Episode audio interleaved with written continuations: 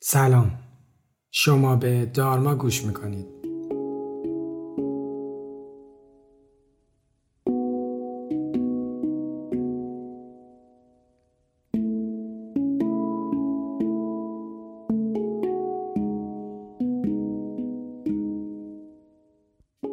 من علی دلشاد هستم و این پادکست رو با کمک تیم دارما براتون تهیه می‌کنم.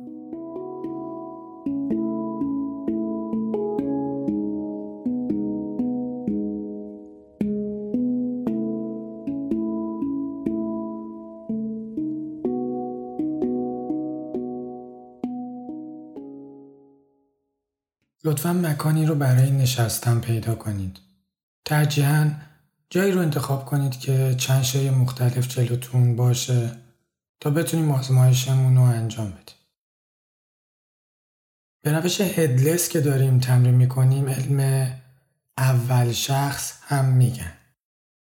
چون از زاویه اول شخص به جهان نگاه می‌کنه.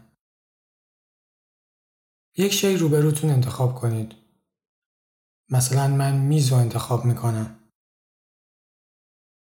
در حقیقت چیزی که من انتخاب کردم از فاصله که الان ازش دارم میزه. اگه صورتم رو بهش نزدیکتر کنم فقط یه که چوب می‌بینم و اگه با میکروسکوپ بهش نگاه کنم مولکول های چوب و اگه بیشتر دقیق بشم فقط ذرات ریز و اتم ها وجود دارن. نکته دیگه اینه که ما هیچ وقت نمی‌تونیم از فاصله صفر به اشیا نگاه کنیم. حتی وقتی به اتم ها نگاه می‌کنیم باز هم فاصله هست که باعث میشه بتونیم چیزی رو ببینیم. در فاصله صفر دیگه چیزی از اون شی دیده نمیشه به جز فضای توهی. حالا اگه من بتونم از فاصله صفر به میز نگاه کنم چه اتفاقی میافته؟ هیچکس جوابی براش نداره چون هیچ وقت این اتفاق نیفتاده. این موضوع برای ما هم صدق می‌کنه. وقتی از شما پرسیده میشه که شما چه کسی هستید و شما پاسخ می‌دید من یک شخص هستم یک انسان این کاملا درسته ولی از فاصله مشخصی شما یک شخص هستید. اگه نزدیک و نزدیکتر بشیم همون توضیحی که برای میز دادم اتفاق میافته. با این تفاوت که من فاصله صفر رو دارم توسط خودم تجربه می‌کنم. حالا اگه برعکس فاصله رو دورتر کنیم چیزی که دیده میشه یه ساختمون یه شهر کشور کره زمین کهکشان و کل کائنات رو میشه دید.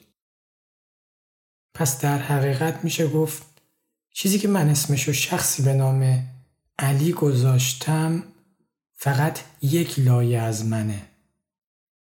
مثل لایه های پیاز. این واضحه که پیاز با همه لایه هاش پیازه. منم برای اینکه من بشم به همه لایه ها از اتم ها بگیر تا تک تک اعضای بدنم و بعد سیاره و کهکشان و کل کائنات نیاز دارم تا وجودم معنی پیدا کنه. هر کدوم از اینا حذف بشه وجود من بیمعنی میشه.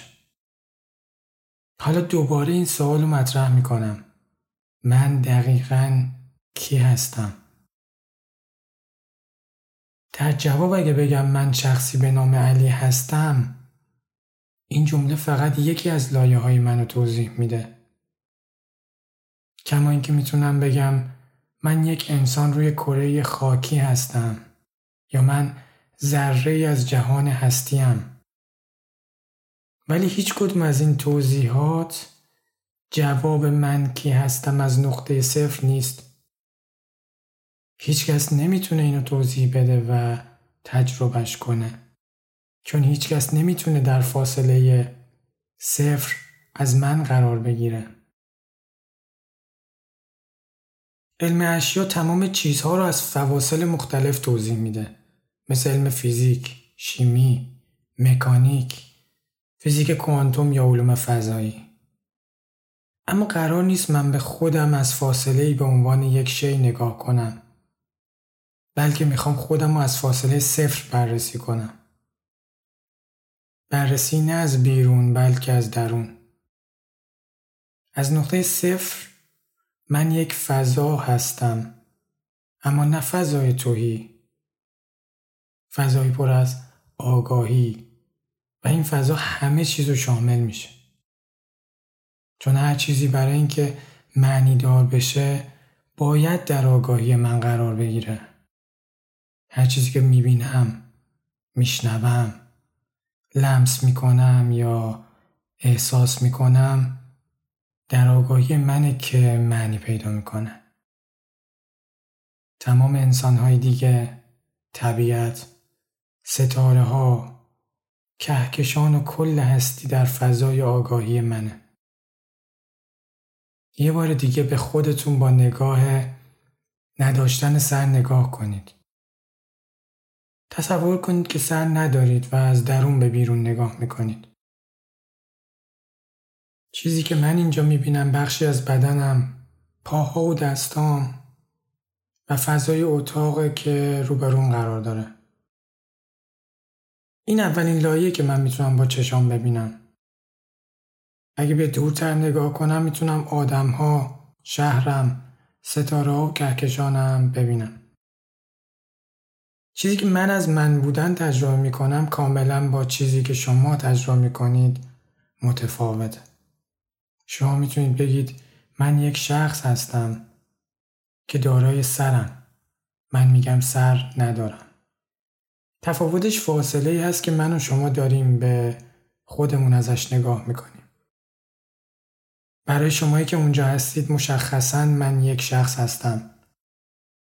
ولی برای خودم من فضایی برای کل جهانم و هر دوی اینها درست. در اپیزود بعدی تمرینهای بیشتری رو برای درک این موضوع انجام میدیم. اگر هنوز متوجه مفهوم نشدید یا براتون گنگه این کاملا طبیعیه. از اینکه صبور هستید و با ما همراهی می‌کنید از شما سپاس گذارم